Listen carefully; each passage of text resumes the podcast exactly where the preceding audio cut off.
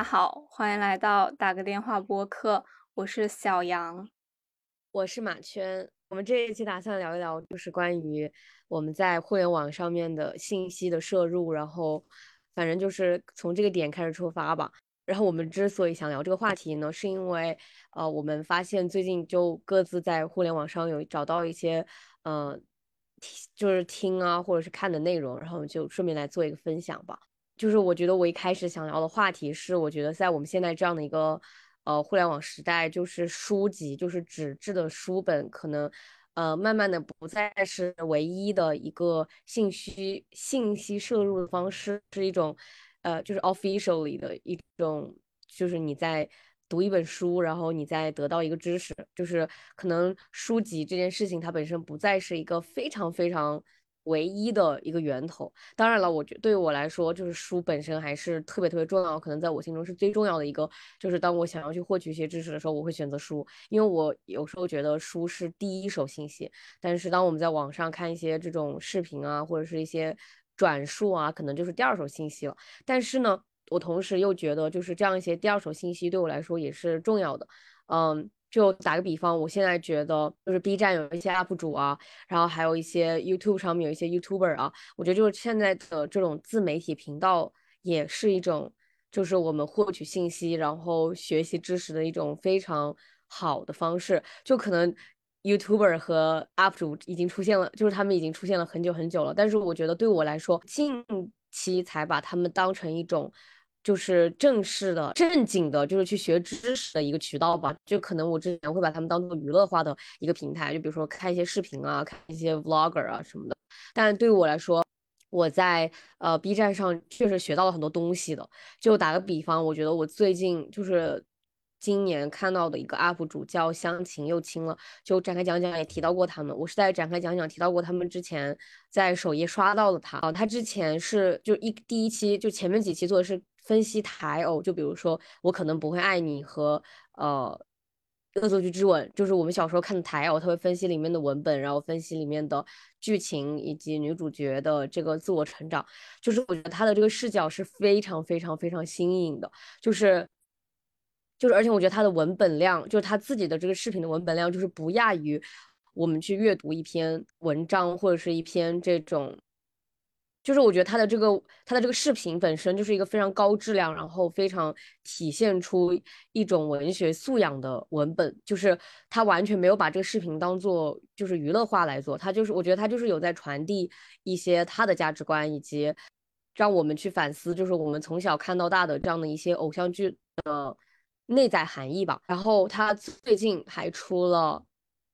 比如说他分析了《知否》，然后他还分析了嗯《俗俗女养成记》，然后我昨天是看了他《俗女养成记》分析的那三个视频，然后那三个视频就一个就是二十五分钟，看三个下来就是差不多要一个多小时，就是我是没有倍速的，因为我是一个看视频非常不喜欢倍速的人，就我觉得如果我要倍速，我就不会去看这个东西，就是倍速对我来说非常难受。嗯，对，就是只是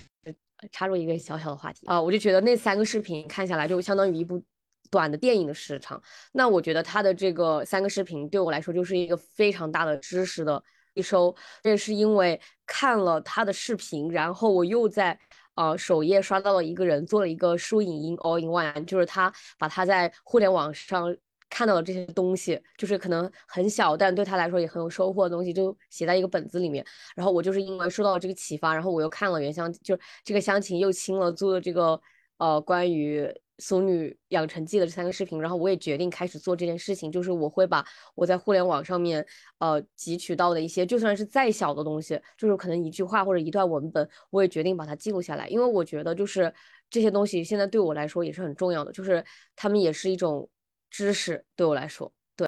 我可以之后再聊一聊这个输赢音这个东，这个输赢 all in one 这个本子，但是我觉得我就是想说的第一个点就是这个在互联网上面获得知识的这个。这个思想的转变吧，嗯，刚才没有提提到那个相亲友情的时候，我就有想到这个 UP 主，但是我觉得我我我想分享的一个点，就是因为我大概这个暑假之前我就有刷到过他俗女的视频，然后其实我也看了，包括像有一些播客，就是在《俗女》还比较火的那段时间，也很多播客去聊这个话题嘛。我可能也听了那么一两集，但那个时候我其实并没有看那个剧。但是就是这个这段时间正好我就把一和二都看完了。我觉得就是当我看完这个剧再去看这个分析，和我没看这个剧就只去看那个分析的感觉是非常不一样的。而且我觉得也由此。引申到了一个话题，就是说我们去看这种分析类的视频，我们是不是有必要去把原文本去看一下？因为我想到了一种对比或者是一种类似的东西，就是我们是去读一个小说，还是去读呃一个人对这个小说的读后感或者是分析？就这两个东西哪个是摆在前面的？我觉得现在我的答案可能就是那个原文本肯定是最最最重要的东西。就是我甚至会觉得，如果你没有看这个剧的话，你。其实你去看那个分析没有什么多大的意义，因为我会觉得我当我第二次去看他俗女的视频，我会觉得我没有看过我我第一次看看了些什么，但是我可能当时还是出于一种哦，这个可能是大家非常热议的一个话题，我就想去看一下。当然不可否认他的视频真的是，就是他的信息密度很大，而且尤其是他们的这个分析的角度也很特别。我觉得在如果你看了这个影视剧的基础上，或者是一些内容基础上，你再去看这类的分析，肯定是会对你。就是对原文本的那个理解肯定是更有帮助的，而且同时我会觉得，就是像这种类型的内容，往往真的需要付出非常多的努力去制作出来，因为它可能不只只是写一篇文章，这只是它一个最基础的东西，它可能还要就是配上这个嗯剪辑的画面，我觉得这个真的是工作量非常大的一个任务吧。而且我也看到现在可能越来越多的这种呃 B 站 UP 主，他可能是。这种对，呃，影视剧啊或者书影音的这种分享的这种类别，而且尤其像如果是你想要深入的去讨论一个主题式的东西的话，你整个的那个工作可能是更多的。而且我想起我之前也刷到过一个 UP 主，他是叫，嗯，给我二十联络部，就他他们的那个频道主题可能也是就是分享好内容这种类型。我觉得其实跟。展开讲讲 有点像，但是它可能一个就是视频载体，然后一个是音频的载体，所以我们在观看的感觉上会不一样吧。但是同时我会觉得说，我们是不是有必要去摄入那么多那么多的内容？因为我觉得，我觉得上好内容真的是无穷无尽的，不管是电视剧、电影、书这些东西，你真的就没有办法看完。而且有时候我会有一种，嗯，焦虑，就是看到这种。一一股脑推荐很多东内容的时候，会觉得啊，那我是不是也要跟上这个潮流？我是不是也我因为想知道他分析的是什么东西，所以我去看？但有时候这个时候会给我带来一种 无形的压力，就是会觉得啊，我我看的东西还不够多，或者是我看的东西还不够好。但同时，我我还有一个就是相对来说娱乐化一点的呃视频的摄入，一个就是我之前有看过那个《甄嬛传》的解说，就大概是我不记得是哪个频道了，但是它就是以。嗯，以甄嬛的视角，然后以皇后的视角，以皇帝的视角，就来来做这个解说。我觉得它的内容其实也是很饱满，但是它可能相对来说是娱乐性更强的一个东东西。但是同时，它的文本也写的非常非常好。嗯，我觉得这是一个我在这种类型的视频摄入的一个背景吧。就是我觉得，首先对于相亲又亲了这一类视频来说，就是他的视频，我觉得是有两个受众的，就一个是。你本身对这个剧感兴趣，然后你去看他的这个分析之后，你被安利到了，然后你去看。但是我觉得，嗯，对我来说，可能就是《俗女养成记》这部电视剧，它本身就是值得先去看一下。然后你可能有一些你自己的感受之后，再去看它的这个分析。很多时候，如果我们先去看了类似于这种解析的东西，你就是会有一个先入为主的一个一个想法，就是你自己本身的想法是会被。这种分析所覆盖的，就是你就是会带入对方的分析去看这部电视剧，那你其实就你就失去了就是你自己的一个这个观后感。然后同时，我觉得就是关于这个看好东西，就是摄取好内容这个想法的话，我觉得是因为我们现在所接触到的过于娱乐化的内容就是有一点太多了，就是因为摄取娱乐化的东西其实是很简单的，就是你每天打开手机，我觉得百分之九十九的内容都是。就是你，就是可能不是说没有意义，但它就是纯粹的娱乐化。然后你看完之后，你也不会觉得有任何的这个东西，所以这就是奶头乐嘛。就是你，我觉得就是可能对我来说，我去有意识的去读和看一些对我来说稍微有一点点不那么娱乐化的东西，就可能就是抵抗这种奶头乐。就是我不想让我自己就是每天只看一些。不会在我脑海里留下任何痕迹的一些东西。所以我觉得，就是可能对我来说，我不太会感到。焦虑就是我今天没有看多少好东西，但是但是对我来说，就是我今天看了一些还不错的东西，对我来说是很重要的，就是这样会让我觉得我今天就是至少是得到了一些东西。可能我这个东西对我来说，你比如说我看了这个《孙鸟神记》的分析，你要说对我的这个，就是你要从意义论来说，它可能也不是一个什么对吧那么大意义的东西。但是我觉得，就是我读到一些很精炼的表达，或者是我看到一些很精良的制作的东西，对我来说是很重要的。就是我知道我在汲取一些。不那么 junk food 的东西，就每天都要吃一些蔬菜，然后吃一些稍微有营养的东西一样，就是对我的大脑来说也是很重要的。我其实我觉得由此我们还可以讨论一个问题，就是说，就是当我们看完一部电影、一部电视剧或者是一本书之后，我们是不是需要去寻求很快的去寻求别人的分析？就我其实对这个问题没有。还没有一个答案，但是我能感受到的是，我有很强的这种 冲动和渴望，就是在我看完一个东西的时候，我很我很想要去看到别人的分析。但我现在也会去反思，说我是不是应该就是停下来，留给自己一段时间去想，而不是说那么快的去找到别人对这个东西是怎么想的。因为我们现在想，比如说找一个影评，实在是太简单的一件事情了，就是你在豆瓣上，你你在那个页面就能看到各种各样的影评，或者是各种各样的讨论。我觉得这可能。来源于一种寻找一种共同体的感觉，就是我们都是看了这部电影或者电视剧的人，然后可能也很想知道别人的一些感想。包括我以前有一个习惯吧，就是我在看一个东西之后，我就会到小宇宙上搜索相关话题，然后就会一一瞬间就会加好几集到那个播放列表。但其实很多时候我都没有兴趣听完，因为可能相对来说播客也是一个。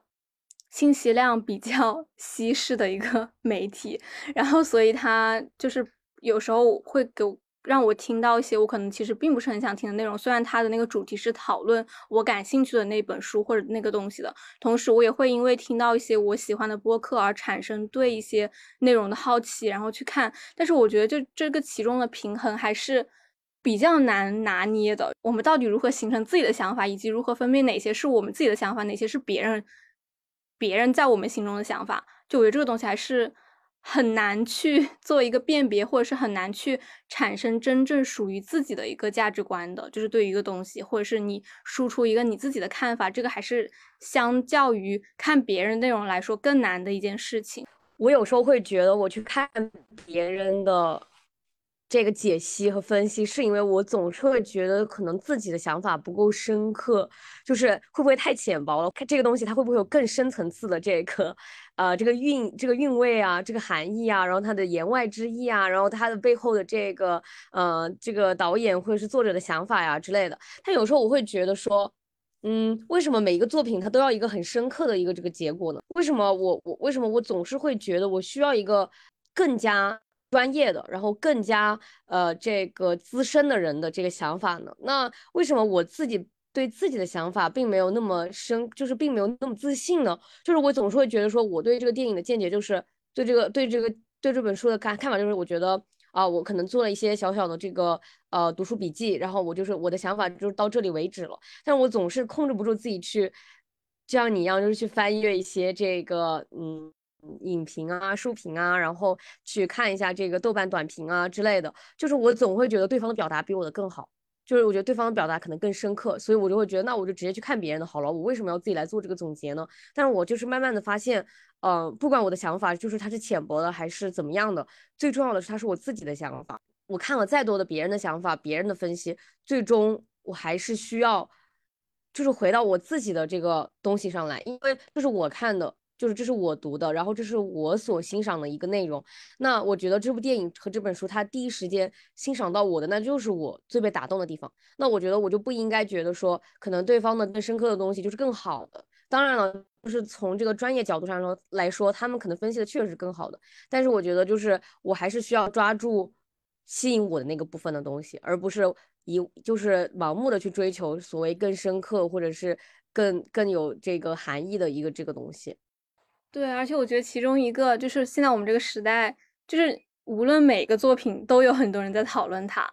而且越是经典的，越是被认为优质的内容，其实往往有更多考讨论的空间。就好像就是已经有一百个人站在那个地方了，我可能就不会再想挤进去再发表一句我的看法，然后会不会觉得我的看法其实是微不足道的？比如说，如果说一部经典的小说，它可能已经几百年了，然后有无数的，比如说名家也好，普通人也好，发在网络上的内容也好，去。非常深刻的、完整的剖析过它，包括剖析它里面的人物啊，然后里面人物做出一个行动啊，包括时代背景啊，这真的有太多太多可以用来解析和发挥的空间。然后这个时候，我可能会觉得我自己一个人的声音是微不足道的，或者是我应该向那一百个人去学习，而不是说去试图问我自己，我到底对这个有什么看法。我觉得这其中也有一种惰性吧，就是不想自己去思考 关于这个作品，或者是不想自己去。嗯，想一下这个对我来说的意义是什么？因为就算那那一部作品有无数种解读的方法，你最后也只能选择一种属于你自己的解读。这个东西是由你这个人的性格，包括你可能以前读过的书、看过的东西决定的。这个肯定是非常非常不一样的。但是我们现在就。好像会觉得这种不一样是非常，就是可以抹除掉的，就是因为已经有很多别的好的东西在那里，我们就可以不用自己再去思考。同时，我觉得这也还可以，就是让你继续分享一下你前面提到的那个书影音的那个 all in one 是你是怎么做的，然后你是怎么来用它来产产出，或者是用它来做自己的一个思考的。哦，那我就开始介绍一下这个 all in one 吧。嗯。就其实我真的觉得我没有什么这个立场来介绍，因为我刚开始做，但是我可以分享，因为但是我已经做了别的形式的 all in one 很长一段时间了，就是我不是今年开始用子弹笔记吗？然后子弹笔记我已经陆陆续续就今年从一月份到九月份，现在就是九个多月，我就一直在用子弹笔记。然后我就是现在是有两个本子，一个就是子弹笔记，另外一个就是对我的生活 all in one。然后呢，这个，然后我现在就开了一个新的本子，就是我的书影和播客，因为我不怎么分析我听的音乐，就是我听音乐就是随便听的，就所以不是书影，就是书影和播客的这个 all in one。我先从我的那个生活的 all in one 开始跟大家说吧，因为呃书影的和播客的就跟大家提一下就行了。就是这个生活的话，全部都写在一个本子上，但是我会把它稍微分一下，就是二十页二十页这样，然后贴一个那个小标签，就是我翻页的时候会好翻一点。因为对我来说，我只有把这个本设置的最简洁、最最快速能找到，我才会开始用。就是如果我设置很多花里胡哨的东西，我就不会用。所以我就很简单，我就分为，比如说我就是我的 shopping list。国外这边可能跟国内可能不一样，买什么都特别方便，但我们。这种小小小村庄来说，就是你出去一趟，你得列好很多东西，就是你一趟就买回来，不然你就出去跑又很麻烦。所以我对我来说，shopping list 就是非常重要的一个部分，所以我就专门拿了一列出来做我的 shopping list。然后我还有我的这个，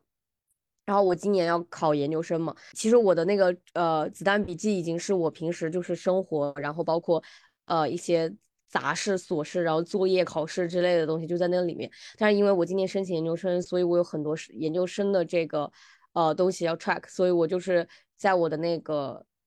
生活 all in one 里面就拿了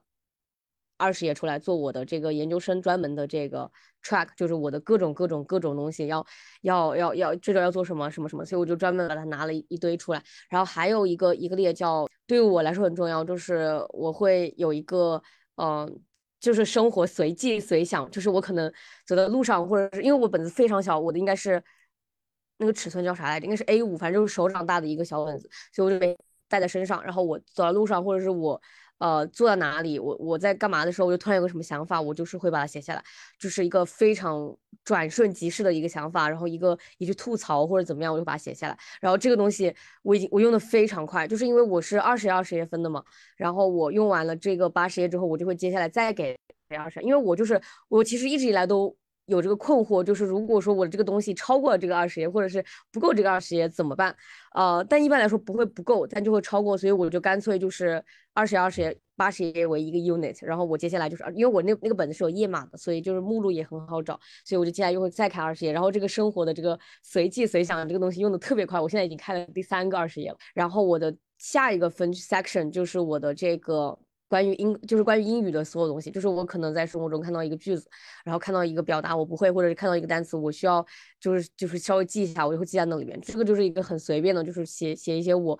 平时嗯看到的英语或者是我想知道的表达，就很简单，就是大概就是这么四个分区。然后我的书影播客的话，我就基本上我还没有分区，就是我可能。因为我现在目前来说，我手里面在记的东西就是我在听一个关于新闻的 Coursera 的课，然后还在听一个播客的，就是方可成老师在看理想上面的那个新闻的课，然后我包括我刚刚不是说那个 B 站上面的那个那个《俗女养成记》里面的文本，我也挺想就是记一下的，就是我想觉得它里面有些句子写的很好，我就把它摘抄下来，然后还有就是我在我在重新读柴静的《看见》，然后我也会把它写下来。所以我目前来说手里在记的就是这么四五个。东西，然后我的话，我就是会大概，比如说我那个课，就我那个 Coursera 那个课，我大概知道，就是因为它就是分六周嘛，它一周我我我记了一周的笔记之后，我就大概知道我就要记多少页，所以我就给他一个这个大概的这个页数，然后呢，我就再开下一个，就比如说下一个我就是写看见，然后我就会估一个这个页数，所以我觉得这个输赢播客，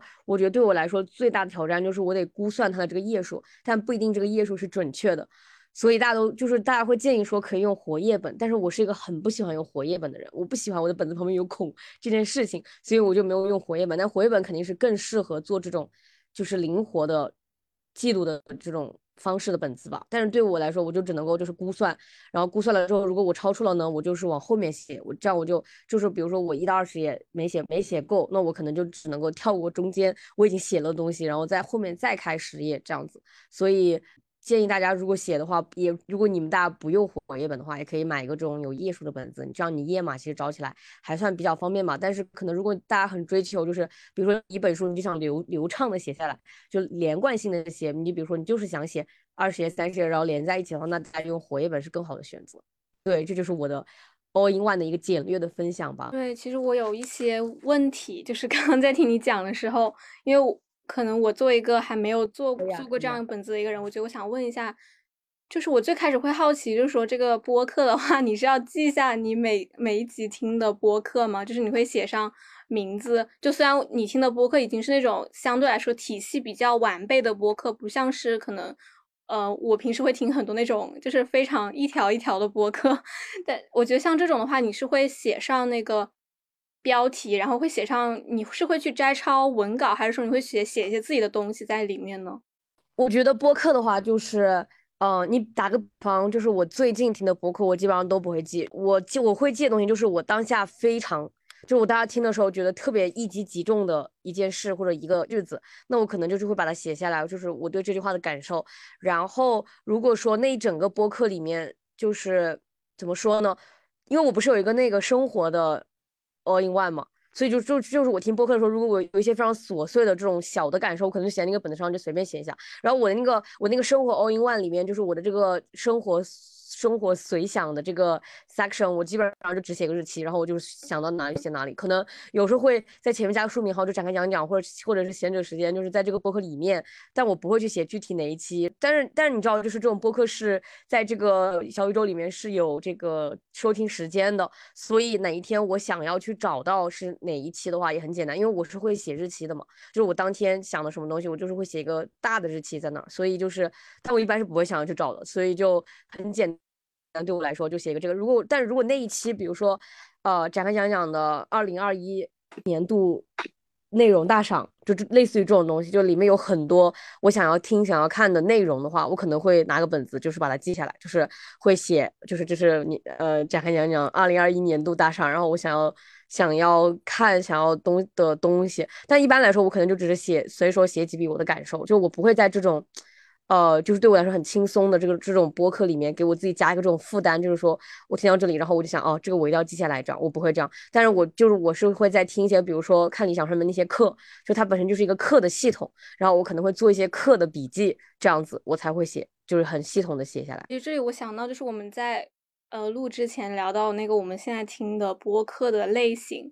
就是我们都说到我们可能会相就都会开始开始听一些相对来说。比较有体系，或者是说，也可以说是付费的一些内容，就是会是有意识的去找一些这样的内容来听。同时，我还发现，就是我最近用的一个方法，因为我之前真的是一个听超级多播客的人，然后，但是我现在就会不断的就是去精简、精简、精简，因为我可能有时候会一下子关注很多新的播客，而且尤其我可能分为两个体系，一个是小宇宙这边的中文播客，一个是在那个 Google Podcast 里面的英文播客，我有时候也会就是一口气订阅好多，然后也会加很多到下载列表里面去，但是可能现在我就会基本上每隔半个月去，就是去精简一下我的这个列表，然后去退订掉那些我其实。嗯，加了之后并没有听的播客，同时我觉得我也会更愿意去反复听一些内容。就如果我觉得这个内容是好的的话，或者是觉得可能在未来的某个时刻我还有必要回到 这个内容上来的话，我就会比如说加一个收藏啊，或者是嗯，就把它留在那个下载列表里面。因为我们都说播客是一个信息量非常就是稀疏的这样的一个载体，但是我现在也发现了嗯好几个相对来说它的内容量非常大的播客。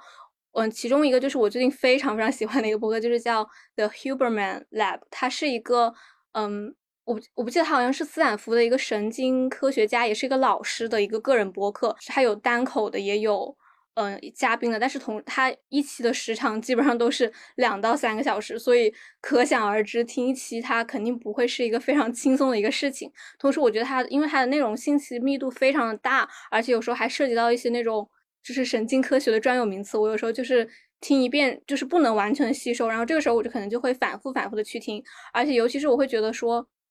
真的就是你摄入的东西不在你摄入了多少，而是在于你这一集你真正听进去了多少，然后你能把你听到的东西怎么用到你的生活当中去，可能是更加重要的。所以现在我会觉得会更加。就是不屑去看那个小宇宙排行榜上的各种播客，因为这个内容真的是太多了，而且我觉得有很多是非常注水的内容，就真的没有必要去浪费自己的时间。然后，当你发现一些真正有价值的，然后对你来说很有帮助的内容的话，你真的可以反复的去吸收它的内容。因为我会觉得，就是就播客这个内容来说的话，我觉得做笔记还是一个，就是。太严肃正经的一个 活动了，我也不是很喜欢，就是去听一个播客，就好像你是要去听写一样。然后这个时候我可能会选择反复的去听这个行为来巩固，或者是去回忆我在这个播客听到的内容，而不是说去嗯做一个听写的稿。但我觉得这个东西就是还是要去找到你自己对于吸收内容那个频率的度，然后你可能才能更好的去把它转化到实践当中去，要不然听再有内容也是没有用的。对，就是我觉得播客这个东西就是一个容易就是听完就听完了，然后你脑海里面没有留下任何东西的一个汲取信息的信息的方式。因为我觉得听其实对我来说是就是最轻松，因为我也不需要看嘛。然后我经常有时候就听，如果听一个很长的播客，我可能中间会走神。所以我觉得如果我在听一个比较需要我去做笔记或者学习的内容的时候，我就是也会去反复听，因为听对我来说是一个。就是如果只只是一遍的话，它是一个汲取效率比较低的一个方式。我对我来说，可能我是那种需要看然后需要写的那种吸取信息的类型，所以我觉得播客对我来呃更大的，就对我来说，我听播客更多时候只是为了放松。偶尔听到一个特别特别有信息量的一个播客的话，我也会去把它就是视若珍宝，就会反复听怎么样。但是对我来说，很多时候都是就是放松的时候听，所以这也是为什么我不会选择播客为我的就是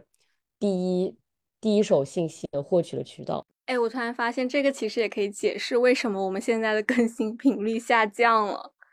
就是我觉得有一种，就是对这个播客这个载体的一种不信任感，就是，然后我们也觉得说我们没有必要非常频繁的去产出一些内容，而且就是当我们想要去录的时候，肯定是聊的都是我们当下最最最最在意的那个东西，而不是说一个很随便的一个小事，嗯。对，我觉得就是我们就是在自己想录的时候录，就不会是为了说我们今天一定要更新，然后就想，然后就是就是突然之间，然后自己做一个所谓的热点啊，或者怎么样。我觉得这个也可以，就是简单的聊一下我们的那个灵机一动那个栏目吧。我觉得因为相比这个播客来说，哦，我突然发现我们的英语播客的信息量可能是更低的。对 对，纯粹是一个非常口语化的一个练习吧。但是我我也非常开心，就是有收到很积极的评论嘛，还会觉得说是一种鼓励。就是看到这样的播客之后，我们也会就是努力更新英语。然后同时，我觉得聊到那个灵机一动，就是我觉得这个对我与我们来两个来说都是一个非常艰难的活动，这是一个艰难的任务，就是相比于录播课这样一句接一句的活动来说，同时我觉得我们也很为自己骄傲，就是我们更新完了一整轮，就是我们说好的一年一四七十，对吧？就是在这几个月份更新一期五每人五千字的内容，然后我觉得这里我们也可以。给这个栏目按下一个暂停键，就是我们因为觉得接下来这一年我们各自的事情可能都非常多，呃，也许之后在某个时刻再重启这个栏目是更加好的一个方法。对我们就是可能先暂时的休整一下，但是我们的播客和英文播客我们还是会持续更新的。对，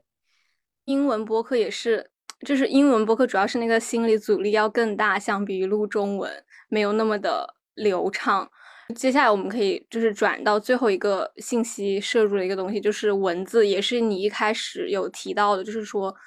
嗯，读书或者是纸质这个东西，最开始是一个最原始的信息摄入的方式吧。而且我会觉得，呃，虽然大家都说书的那个密，呃，信息密度是非常大，然后是非常好的一种摄入方式，但同时我会觉得，其实现在我们在网络上看到的一些娱乐性非常高的那些。嗯，就是像你说 junk food 这样的内容，其实以前也是有的，也是通过纸质的方式，比如说那种娱乐小报。但我觉得书它就是一个更加，嗯，更加成体系的一个内容吧，相比于那种报纸来说。而且我觉得它会是对一个话题，它也凝凝结了更多一个作者的努力。但好像同时现在我们。就就会觉得说，现在的书书本身这个数量也特别特别多，就是你去选择读什么类型的书，你你去选择你是去读一个，嗯，可能是十八世纪的这个人对这个话题的一，嗯，阐述了一本书，还是说这个世纪的人对这个话题阐述了一本书，我觉得这种选择也是非常有趣的，就是在我们这个时代，因为真的太多太多内容了，而且我也不否认说。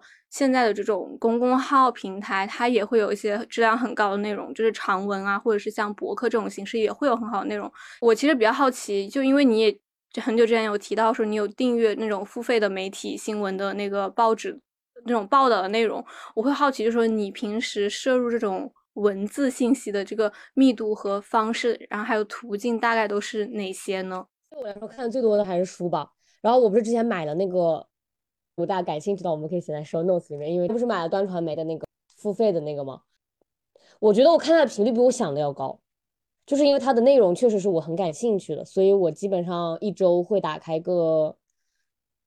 七八次，这样就是我一一次性会至少看一篇文章。然后呢，我呃看书的频率最近很低，因为我最近太忙太忙太忙，就是我最近读的英文东西可能比中文要多一点。然后呢，我可能会去读一些。我其实是个很喜欢读公众号的人，读公众号，嗯，就大概就这三类吧。我好像也没有说有什么别的纸质方面的这个摄入了，而且我很少看纸质了，因为我这边买纸质不方便。但其实我是一个很喜欢看就实体的纸质书的人。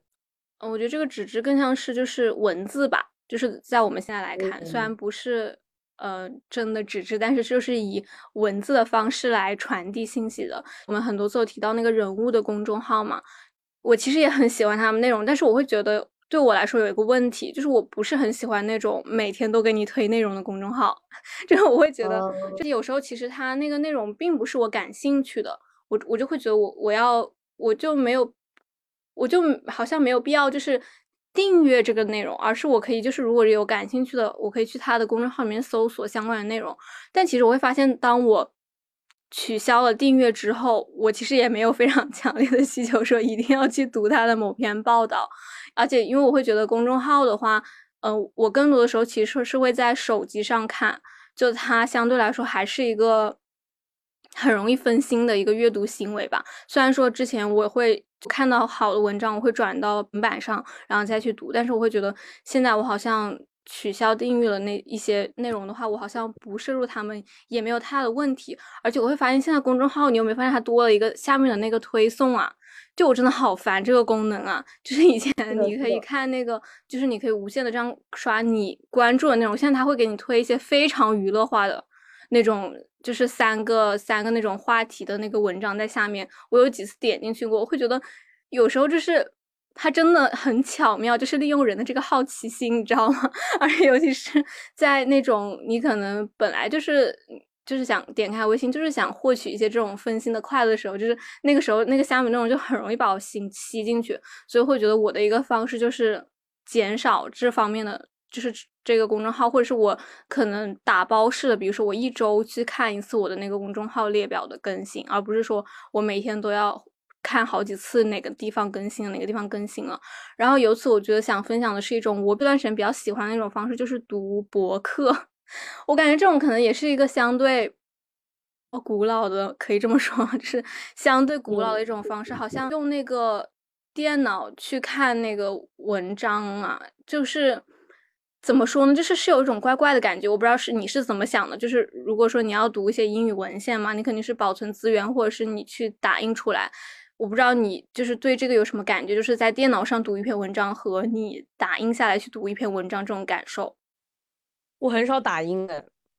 因为我要打印的话太多了。我们学校打印是就是免费的，但是呢，我就是特别少打印，因为我对我来说，呃，我可能用 iPad 读文献就是已经非常习惯了，而且我就是有时候会需要查查那种。比如说我现在学生物，然后我就会要查那个东西的 definition，我可能在电子档上面会更方便一点。而且我觉得电子档对我来说是保存这种课堂上面的东西比较好的一种方式吧，就是把它们都集合在一起，然后我稍微做一个这个排列，我觉得这一周要读什么就很一目了然。如果把打印出来，我真的会很痛苦，就是我真的就是直那么直观的看到我这一周要读多少东西，我就是不想 读了。所以我就是很少很少打印啊。觉得可能相比，因为我之前也有过那种用电脑读教材，我真，但我会觉得就是也很多，比如说一下子就四五百页一本书，然后就会觉得心理压力很大。但是可能现在我更多的是会读那种，嗯，也不能说是长文，就会有几个我非常喜欢的博客，然后这个。我觉得之所以读博客，是因为我之前有有段时间就是对这个 newsletter 这个形式非常感兴趣，然后我就会不断的去搜索啊，然后去发现一些看有什么值得我去订阅的内容，发现了很多，但是同时我也发现了很多不适合自己的内容，因为就是像它也是一种推送的形式嘛，只不过它是推送到你的邮箱，你可能需要一个主动的去。Check 的这个行为，而不是说微信它是自动的跟你那个通信跟别人联系绑定在一起，你去每天去看哪些推送。但我觉得有时候看到太多邮件也会很心烦，就是 而且有时候你我我不是一天就会去看的那种人，我可能有段时间一个星期没有看，我就会发现怎么这么多东西，而且我就会觉得有一种很大的压力。所以我现在会发现说，我我对于这种 newsletter 的那种嗯形式的要求，可能是这个东西它。一周他不给我推超过两次，就是如果他是那种每天给我推一篇，我其实很受不了。但其实有些人会对这种比较受用吧，就是每天给你推一篇比较小的内容，然后你可以去看。包括我也有发，就在这个过程中发现有那种专门。推荐 newsletter 的 newsletter 就是 它是那种付费的形式，它帮你去筛选一些好的内容，然后分享到你的邮箱，然后你再自己去看那些内容，就相当于是省掉了中间你自己去筛选的这个过程吧。然后也是因为组织他的这个人可能有很就是有很资深的背景在做这种新闻还有报道方面，所以他会用他的努力来为大家推荐 newsletter。但是我会发现这种。每天每天的我真的受不了，然后我可能比较喜欢的是那种一周一到两次的内容，然后包括他可能他推的内容的话题都是我感兴趣的，我才会去看，要不然，嗯，要不然你就不会去看。但我觉得这个有个陷阱，就是你有时候会以为你对这个话题很感兴趣，但是当你当我订阅了一段时间之后。我会发现我已经有三次他的推送我都没有打开过了，然后这个时候就会意识到，哦，原来我对这个不是感兴趣，只是我以为我自己感兴趣，或者是我希望我自己感兴趣。我觉得这是一个，就是在我们去找这种信息的时候，一个很大的坑吧，就是我们要避开这些虚假的这种 感兴趣的内容，而是要发现自己真正感兴趣的内容，以及说你到底你是不是对这个频率感到舒适。真的太不喜欢那种。太平凡的东西了，我会觉得这个东西它可能是要不就是它背后有一个很精密的这个体系在运转这个 newsletter，要不就是它推送的内容都非都非常的水，就是这是我各单方面的这个解释吧。嗯，我很懂你，就是我之前订了那个一天世界的 newsletter，他们大概就是一周推个一个月推个四五篇这样。然后他们每一篇文章又很短，我就会觉得说，就觉得不满意，就是觉得说为什么这么短，然后就刚看完然后没了。然后呢，但是我之前又订阅了一个另外一个平台，就我之后就取就是取消订阅了，但因为所以我就不太记得。然后他们也是，就是每天都是在给我推，就是每天都是每天都是，然后每天都是很长的东西。然后后来我又不满意，我就把它取关。我觉得我作为一个这种内容的这个消费者，真的是很难很难搞。就是我自己也知道，就是对对于一个内容生产者来说，这些东西都是很难的。但是自己又觉得，就是我又没有找到一个我很喜欢的这样一个频率和。这个风格是的，我会哎，我怎么感觉一天世界好熟悉啊？是不是那个李如一的那个？No no no no no，因为我之前也搜播客的时候，可能有听过他的几期播客，包括我觉得中文的话，我我订阅基本上很少。就是之前我提到过，在芭比那期提到过的那个 Newsletter，是我比较喜欢的，就是它的频率也刚刚好，然后我觉得文章的。深度也足够，真的不能太浅，要不然我会觉得看了个寂寞。就是 我本来觉得这是用电脑去看一篇文章，是一个相对来说更加正式的一个行动，也意味着说我要付出更多的专注在这个上面。但是我还没有准备好进入这个的 时候你就结束了，这真的很烦。然后像那种，如果是我记得我很久很久之前就是订阅过那个 Steve 说的主播他的一个 newsletter，我觉得他的当时他的一个好处就是他会集结集结一些。别的人就是可能别的领域的专家，他们一期 newsletter 里面会聚集很多，嗯，各个专家推荐的一篇内容。但是我觉得那个那个问题对我来说就是，它的内容又太多了，就是太多且太深。就是一篇那个 newsletter 里面可能有，嗯，大概六七篇长文吧，然后又是关于不同的，呃，主题的。我会觉得这是对我来说是一个很大的挑战，就是在阅读上面。我我当然希望我我点开这个时候。因为我点开就代表我是想要去进行这种阅读，但这种阅读最好是一次性的专注投入，我就能结束的阅读，而不是说我要把这个东西滞留在 那里很久很久，堆在那里也会让我心里很不爽。然后我会发现，就是像公众号的话，我可能更多的会去找一些那种，我我现在订阅的公众号更多的是。个人的公众号，就是我好像相对来说更少去订阅一些那种比较大的平台的公众号，因为我觉得那种的话，相对个人的来说，它可能广告会更加的多，而且它的推送频率会更高，就是我非常不喜欢。然后，所以我我现在订阅大的可能都是我比较感兴趣的人，他他们自己的公众号来看，就是作为一种日常生活的调剂来看一下，或者如果有一些比较好的长文，我可能就会留到。周末去看，而不是说，嗯，就在当下，就是一定要，就是卯着一股劲去把它看完。是的。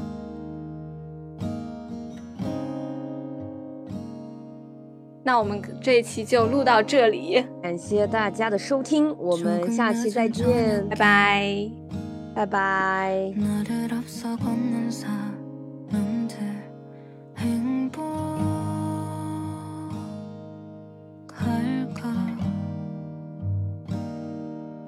느린 걸